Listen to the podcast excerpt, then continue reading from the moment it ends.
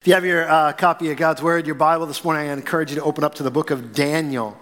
Uh, the book of Daniel this morning. We're starting a new series that's going to take us, uh, start this morning, take us right through uh, just before Palm Sunday. Uh, we're going to be walking through the book of Daniel together. Um, starting this morning. If you don't have a Bible with you, just you can find one in one of the chair racks around you. I believe it is page 747 uh, in one of the chair rack Bibles. And if you want to turn there, we're going to be in chapter 1 this morning, and we'll be there in just a few moments. Have you ever tried to hold on to something when someone else was trying to take it away from you? You ever try to hold on to something that someone else was trying to steal from you? Uh, you know, a lot of times in life, we're trying to protect things that we think people might try and take from us. Uh, we do this sometimes with our homes. You know, we're trying to protect our homes. You have locks and locks for your locks, and you have doors, and you have cameras, and you have doorbells that look like cameras, and cameras that look like doorbells, and you have things you can monitor through your phone, all kinds of ways to protect the things that we have that people might be trying to take away from us at times. I was traveling this past week, and I thought, you know, all the things when you're traveling abroad, you sometimes are, you have to find a way to protect things that you're afraid someone might try and take from you, right? Where do you put your money? Where do you put your passport when you travel abroad? Are you a front pocket person? Keep it in the front pocket. You think, well, that's the safest place. Keep your hands on it all the time. You got it zipped up someplace. Sometimes people carry them around their neck. You know that? Maybe you're a fanny pack person. We got any fanny pack people? No one's going to admit that. No one's admitting that. You zip it in there, you protect it. No one's getting my fanny pack. Got my passport, my money in there. We're always trying to protect things that we think people might be trying to take from us. Uh, our identity is one in our age that we're trying to protect, right? Uh, and especially financial information, right? People might try and take our identity, take our financial information. If you had told me 20 or 30 years ago, I don't know when it was, when I opened up a bank account and got a uh, checkbook for the first time, really like an adult, right? For those of you under 30, these are slips of paper that you could sign your name to and give to people like it was money. And they trusted you that it was money. No chips, no bars, nothing, nothing involved. But I remember getting a checkbook, right, and having this. And if you had told me when I first got my first checkbook that in about 20 or 30 years you wouldn't be using checks, but I would have to go on a computer and convince this computer that I was not a robot before it will give me any of my financial information, trying to decipher curvy letters and everything else, I would never have believed you. But we have all kinds of ways to try and protect ourselves our identity, our financial information. Use a capital letter, a lowercase letter, a symbol, right? Know your mother's maiden name, the favorite vacation spot, the high school you graduated from. We have to be the generation that more people know their mother's maiden name than ever before in history. And for the funny thing is, I really don't think that's that hard to figure out, but for some reason, that is the height of our encryption technology. Mother's maiden name, they'll never figure that out. But we have this that happens, and we try and protect it, and still, it doesn't always work. About a week before Christmas or so, I was looking at our bank statement, uh, Wendy was, and we're looking at it, and I'm going, uh, Are you going to Russia? Uh, because someone is trying to convert money from our bank account into rubles. Uh, and uh, she wasn't going to Russia, and I wasn't going to Russia, so we went to the bank and talked to them and found out someone in Russia was trying to take our money and uh, use it for whatever they want. And some of you that have gone through that know that process and uh, the kind of headache that is about a week before Christmas to change all your bank accounts and change all your people that are automatic. You know, you don't realize how many people are automatically paid until you have to change them all out of your account. But we do. We protect our identity. We're trying to protect stuff all the time that we think people might be trying to take from us. We change our passwords, monitor our credit. But this morning, I want you to consider a threat to your identity that you may not think about, but is real, threatens to steal something far more valuable than your credit card number. We live uh, in an increasingly secular culture. It's a culture that identifies as secular. God is not nearly as important, I think many of us would agree, today in our culture as maybe he was in a generation ago or a couple generations ago. Uh, we live in a culture that is con- increasingly, at times, even hostile to people of faith. And so I want to talk to you this morning about not your bank account or your financial information, but more if you're a follower of Jesus, your faith is a key part of your identity. Much like computer hackers try to steal our identity, so too this secular culture at times threatens to steal the identity of people of faith. What about your faith in God?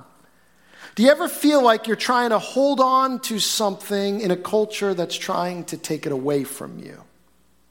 Ever feel like, if you're a person of faith, that you're trying to hold on to your faith in a culture, in a world that's trying to take it away from you? This past uh, week, I had the opportunity to travel to a conference, and it happened to be in Spain.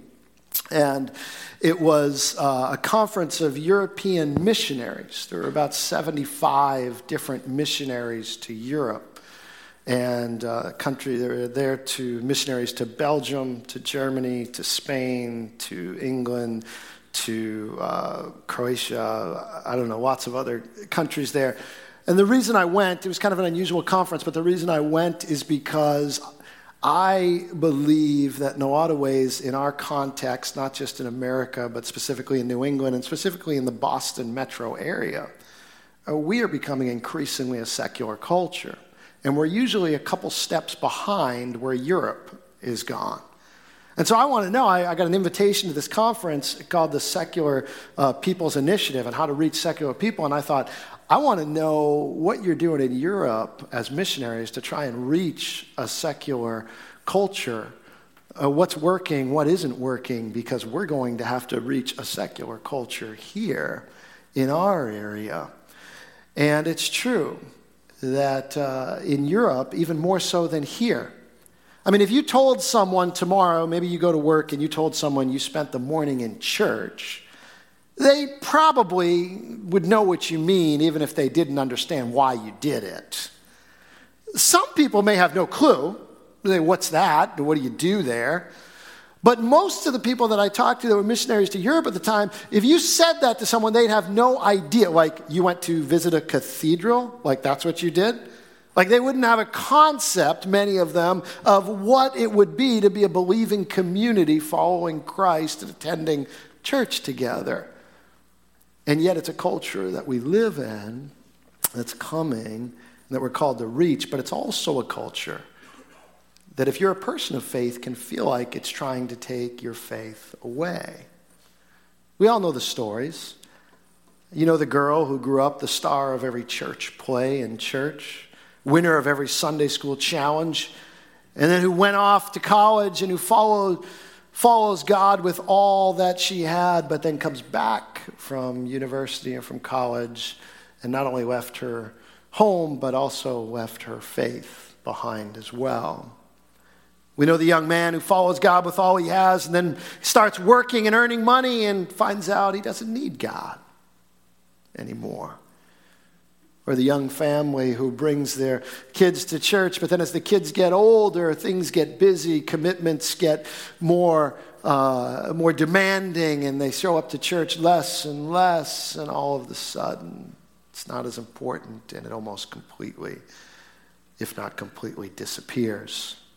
The person who's followed God for decades, who has something difficult happen in life, seeks advice for the latest self help book, and then walks away from their faith. If we're not careful, our identity as a people of faith can easily be stolen by a culture that does not believe. So then here's the big question How do you hold on to your faith in a faithless culture?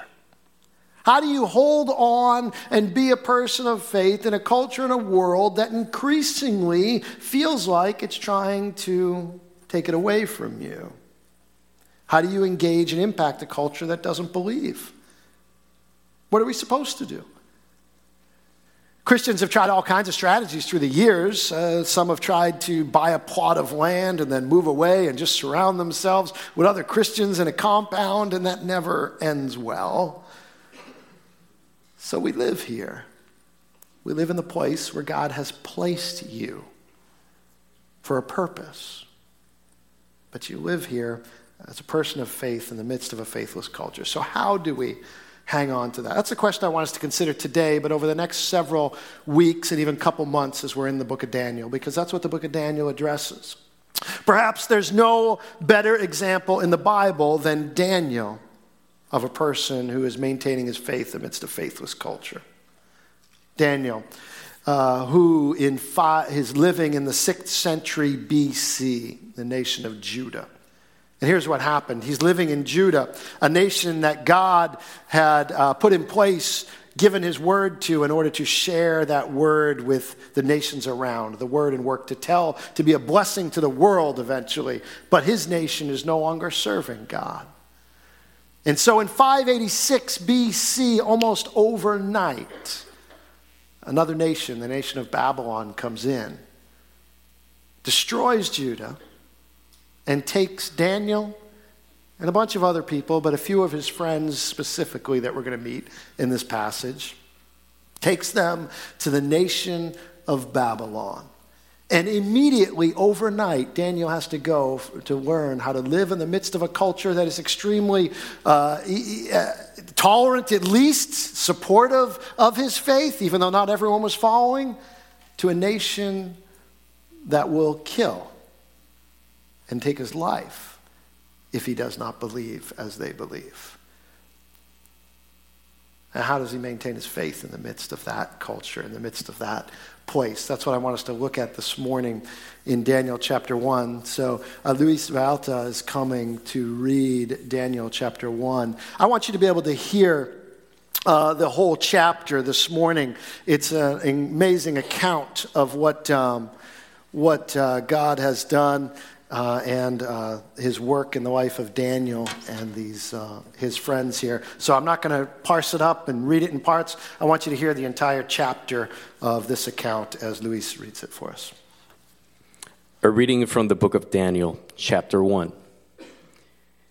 In the third year of the reign of Jehoiakim, king of Judah, Nebuchadnezzar, king of Babylon, came to Jerusalem and besieged it. And the Lord gave Jehoiakim, king of Judah, into his hand with some of the vessels of the house of God. And he brought them to the land of Shinar, to the house of his God, and placed the vessels in the treasury of his God.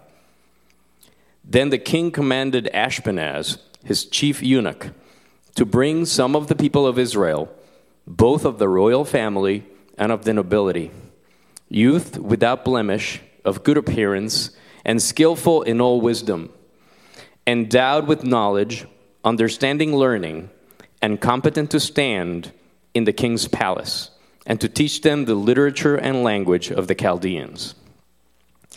The king assigned them daily a portion of the food that the king ate, and of the wine that he drank. They were to be educated for three years, and at the end of that time, they were to stand before the king.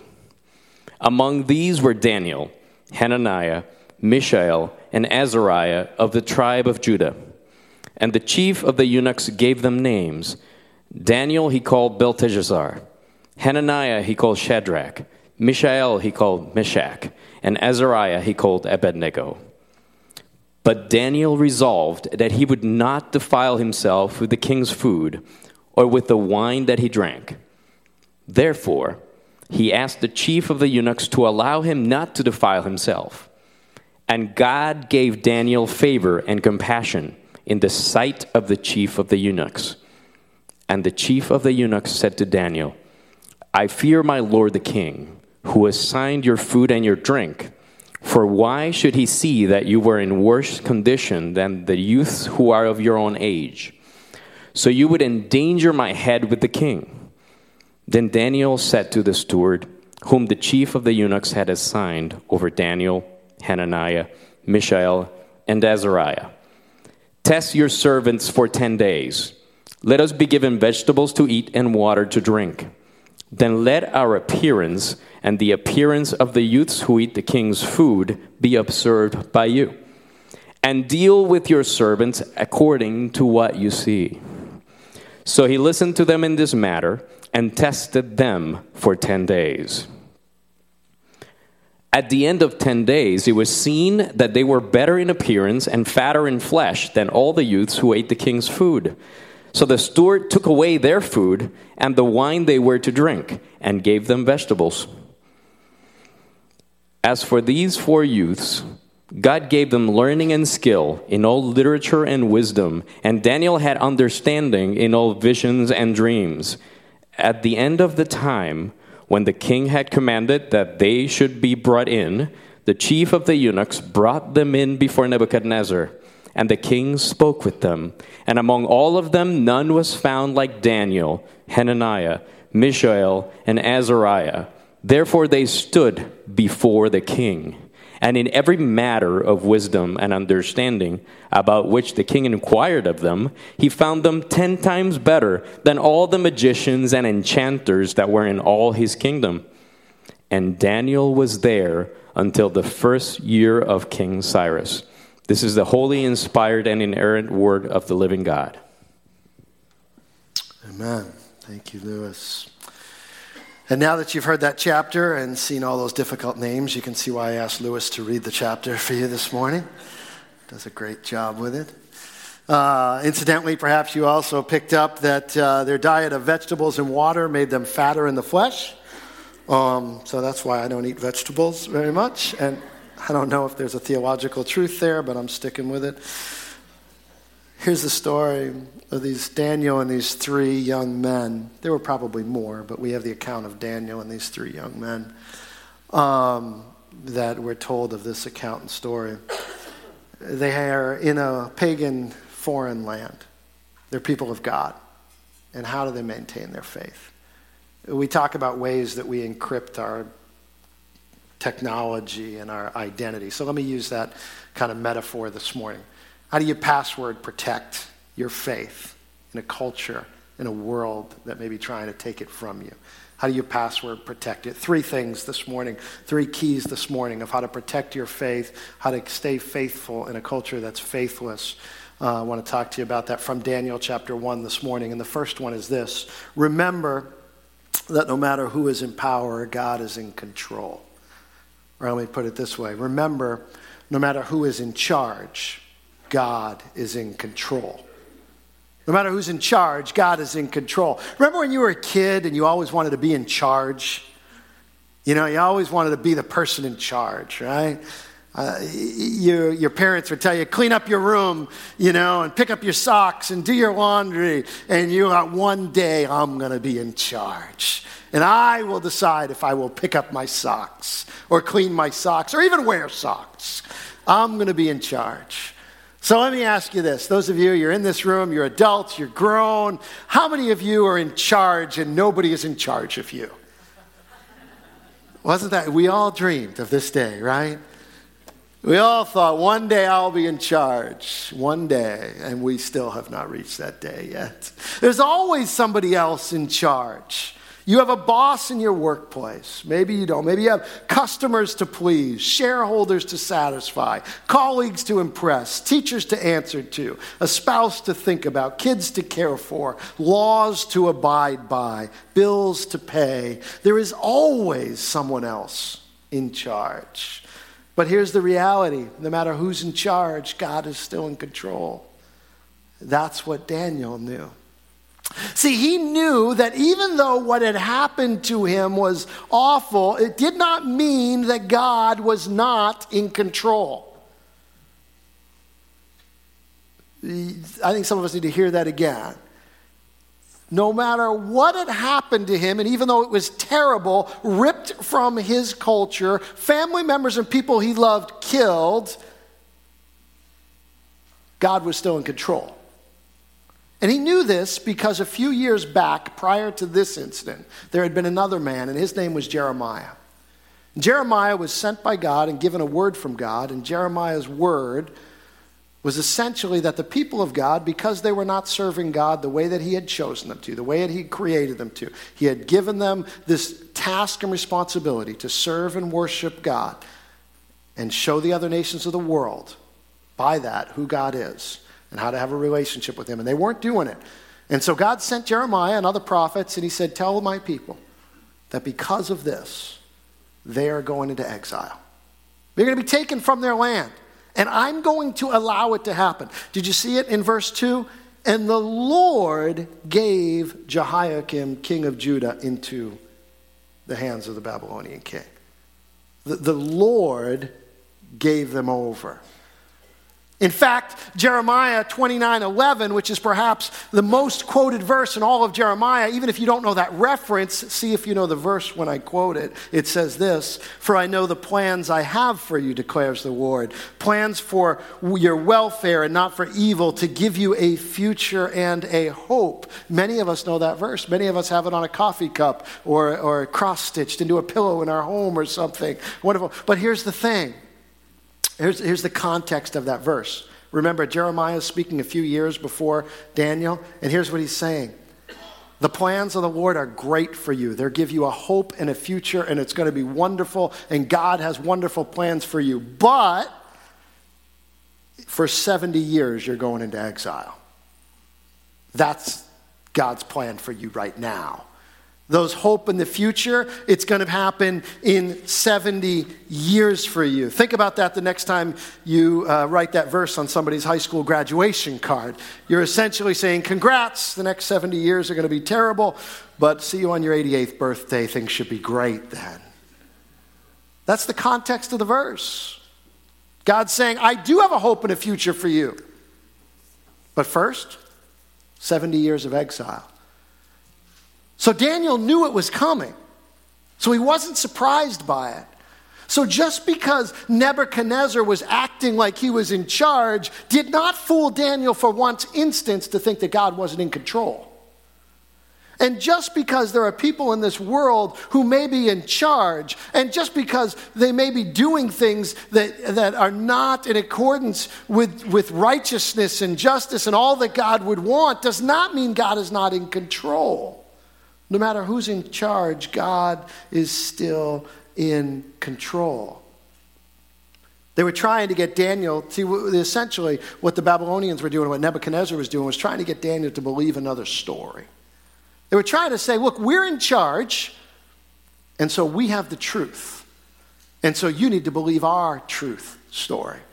They were very clever and very strategic in how they did it. They were artists, craftsmen in crafting the worldview of the people that they would take over. Here's what they would do they would remove them from their homeland. They took the royalty and the strongest and the most well educated because that's what you would want to keep. So they kept the strongest and, and the royalty and the most educated and the most physically fit. They removed them from their land. They brought them to their land. They taught them a new language. They changed their names. You heard them change their names, right? They changed their names from names that worshiped God. Daniel meant Elohim is my judge. Hananiah meant Yahweh is gracious. Mishael means who is like Elohim. Azariah means Yahweh helps. And they changed their name to Babylonian names that would worship Babylonian gods. So that every time someone would call Daniel, instead of saying Yahweh Elohim is my judge, they would say Belta. Uh, uh Belta I was going to say Belteshazzar, but that is the another name. They would say, no, Belteshazzar is right. Sorry, I was mixing him up with another king. Belteshazzar. They would say Belteshazzar, and it remind him, we're in charge. We're in charge. What we say is true. What we say is right. What we say your name is what we, who we say is God, we want to change the story, change everything. In fact, they taught them uh, the school, they said, We're going to educate you for three years. Take them out, put them in school for three years, and then we're going to test you. What do they educate them in? Not only Babylonian language, enchantment, astrology, all these cultic arts of the Babylonians, that's what they educated them in. Tried to change their entire worldview. And you and I, live in a world at times that also tries to get you to believe another story. They were trying to get you, try to tell you another story. That forget that story you learned about God being in control. Forget that story you learned about God loving you. Forget that story you learned about all that God has done or not done. Our society would have you believe there's another story that you have to believe. Now, you are not maybe forced like Daniel and his friends. You are not maybe uh, at the threat of your life instructed to believe it but you in some ways feel implored to believe it, maybe driven, directed, mocked, even shamed. Of course, this is the way you should believe. Everybody believes this way. If you don't believe this way, if you don't think this way, there's something wrong with you. You're not threatened the same way Daniel and his friends are, but you feel the pressure. You feel the pressure in the world and the society we live in. And in that moment, in those moments, when the world would try and implore you to believe a story different from the one that God tells, remember that no matter who's in charge, God's in control. No matter who's in charge in this world, God is in control. Second thing, if you're going to encrypt and protect your faith identity in a world that is faithless, is this resolve to keep God's commands. Resolve to keep God's commands. Learning another language wasn't a sin for Daniel. Being called by another name was not a transgression of God's law as much as he didn't like it. Being educated in another system as much as he would not want that and didn't like it did not cause him and make him a transgressor against God's law. But Daniel knew that there was a covenant that God had made with his people that had certain requirements, and one of them was the dietary restrictions that they followed that separated them from the people around them. And so, when he was asked or told that he would have to eat foods that he knew God had told him and commanded him not to eat, that that's where the wine was drawn for him. Now, I can do these other things but I cannot do that.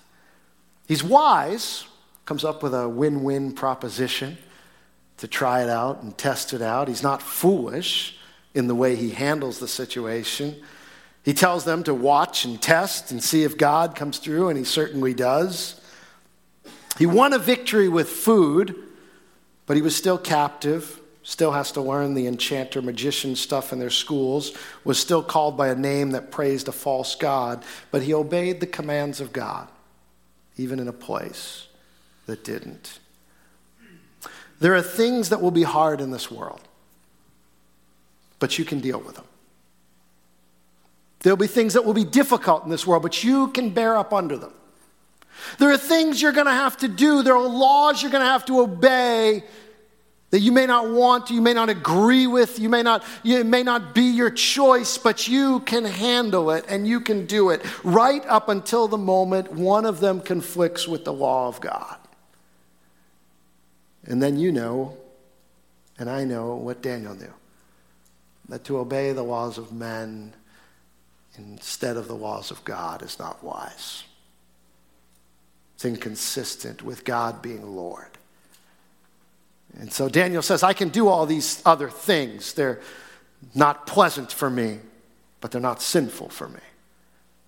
But to do that would be transgressing the covenant relationship I have with my God. We don't live in a society like Babylon right now that is threatening your life if you don't believe a certain way. But you feel pressure at times to believe a certain way. We don't have maybe food in this, let me use the metaphor and the illustration of the food. Uh, we don't have food forced in you that you have to partake and you have to believe this way and you have to eat this way. But we do have this. We have a world that spreads a smorgasbord in front of you and says, Come, eat. It's all good. Eat what we eat, think what we think, believe what we believe. Come and embrace a new story. Come and, and, and understand a new way of thinking and of living. Because when you don't eat like we eat, it makes us feel uncomfortable. And when you don't eat the way we eat, it makes us feel like you're judging us. Uh, come and eat the way we eat. Come and embrace our story. Come and live the way we live. It's a pressure on us at times to live in this way. But you have a choice. It's spread out before you. How will you live? Before I left on this trip last week, I was talking to a friend about it, and I, um, he said he'd be praying for me, and I appreciated that. And I mentioned it was my first time ever going to Europe. I hadn't been over there before. And he said, he said, well, do yourself a favor. He said, when you're in your hotel room alone at night, he said, don't flip through the TV channels. He said, European TV is different than US TV. Their standards are different. He said, so don't, don't flip through the channels when you're in your room alone at night. And I knew what he meant by that, and you know what he meant by that. And I appreciated his advice. And I think it serves as a good illustration of this that there are, you live in a world that may not be forcing you to embrace the story, may not be forcing you at times to act in a way that would transgress God's law and hinder your walk with God. But you live in a world that says, come. Why not? Partake. Eat what we eat. Think what we think. Live the way we live. It'll be easier for you, it'll be easier for us. Doesn't it make more sense? It's not necessarily a forced feeding, it is a smorgasbord spread out in front of you. And what will you choose to eat? How will you choose to think? What story will you choose to believe? Appreciated my friend's advice, and that TV remote was in the same place when I left the room as it was when I entered the room a week before. Because we have a choice to make. What will we do? What will we embrace? How will we handle those temptations and those things that come our way? Resolve to keep God's commands. Maintaining your faith in a faithless world, one key is to resolve to keep God's commands. Finally, third, rely on God's presence rely on God's presence. God was present with Daniel and his friends in Babylon. Now, that may sound like a pretty commonplace statement to you, but it is actually pretty revolutionary for Daniel and his friends, and here's why. Daniel is living before the cross. He is living before the, the, the life, death, resurrection of Jesus Christ. He is living before the Holy Spirit is distributed to the church. And so, at that time, there was a very particular place where the presence of God dwelt. Where was it? Those of you that have grown up in church and Christianity, where did the presence of God dwell? In the temple. Where's the temple? Jerusalem. Judah, that's where the presence of God dwelt. Where's Daniel? Babylon. King Nebuchadnezzar. No temple, no priests. See, in that, in that time, what God had kind of made this arrangement with his people that there would be a temple of God, and, and, and the temple would be among the people, and to let the people know that God's presence was with them, that God would come and meet in the Holy of Holies, and the priest system would be set up so the priests would go talk to God, and then God would talk to the priest, and the priest would talk to the people, and this whole system was set up. That's how they related prior to the cross, prior to the New Testament, we know as the New Testament, prior to the Holy Spirit of God being released to people. That that's how it worked. But Daniel isn't near the temple, Daniel's in Babylon. And yet, in verse 9, it says, God gave Daniel favor. And in verse 17, it says, God gave them learning and skill. They were in exile, but God was with them in exile. They did not have a temple, and were not able to sacrifice and worship the way they had in the past. They did not have control over anything. They were in a land where evil people were in power, but God could still work in a situation where evil people are in power and God was still with them. When evil people seem to prosper and rise to power, we might be tempted to believe that God is not working and is not with us. He is with us. He was with Daniel and his friends. He was with Stephen when he was the first Christian martyr in the book of Acts.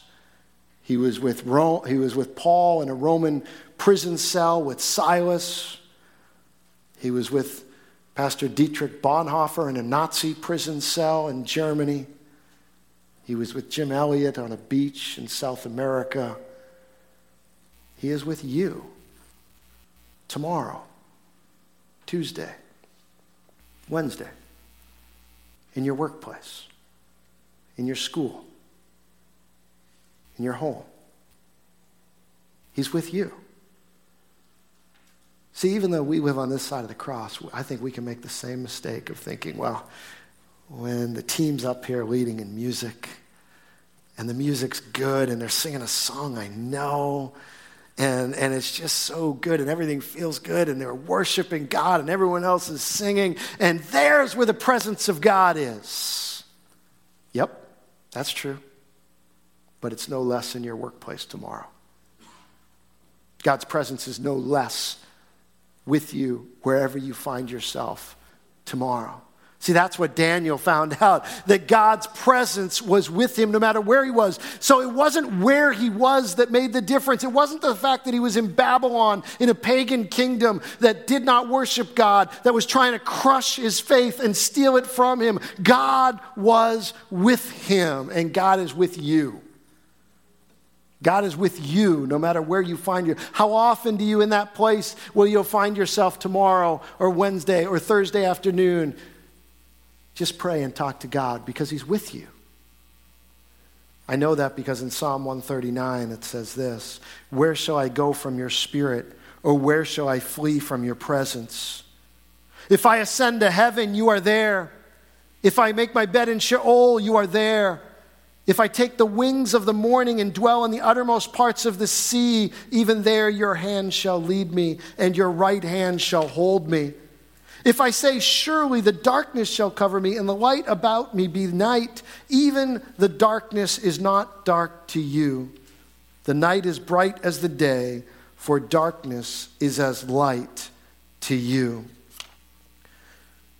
Daniel knew what the saints knew through the ages that God's presence is with you even when evil people are in charge.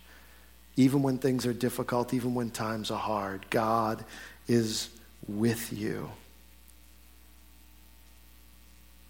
You at times will be invited to partake in this world of a story that does not include God, that does not attribute anything to God, that does not worship God.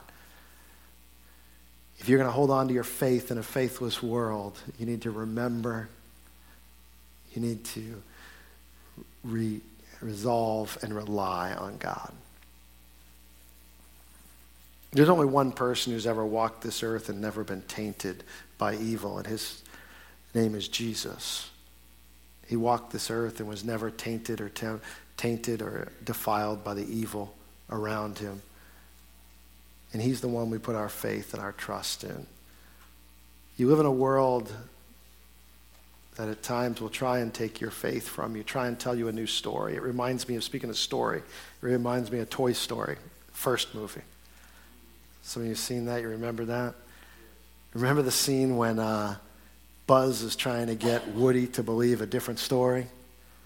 Oh, Andy doesn't love you. Andy doesn't care about you. And he looks down at his foot, you know, and he sees Andy, his name that was there, but it's starting to fade away. And at that moment, he's tempted to believe a story that isn't true. This world is going to try and get you to believe a story that isn't true. That God isn't real, that God doesn't exist, and even if he did, he doesn't care about you He doesn't care about anything that happens in this world, so why bother with him? This world is going to try and get you to believe a new story, have a new name, speak a different language. If you're going to hang on to your faith in a faithless world, then remember that who's in charge is doesn't matter.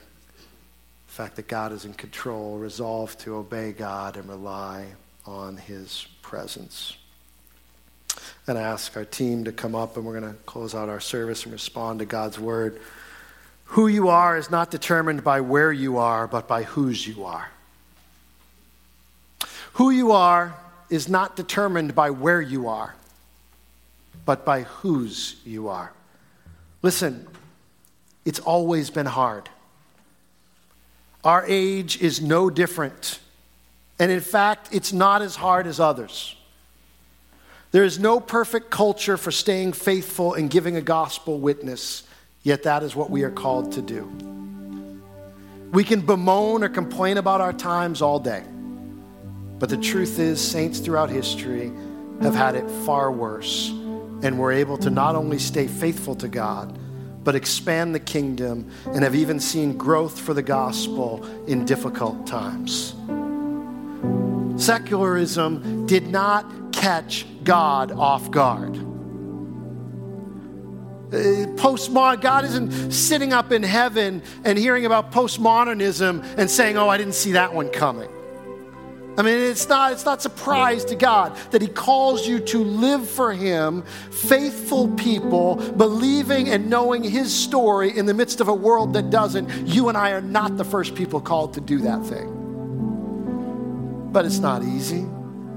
But you'll feel pressure at times Oh, the pressure, you'll feel, you'll feel that pressure like a, like a running back heading down the field with a football trying to get to the end zone, and, and you're holding on to it, and a 300 pound linebacker is heading to you, and his only goal is to knock that ball out of your hand.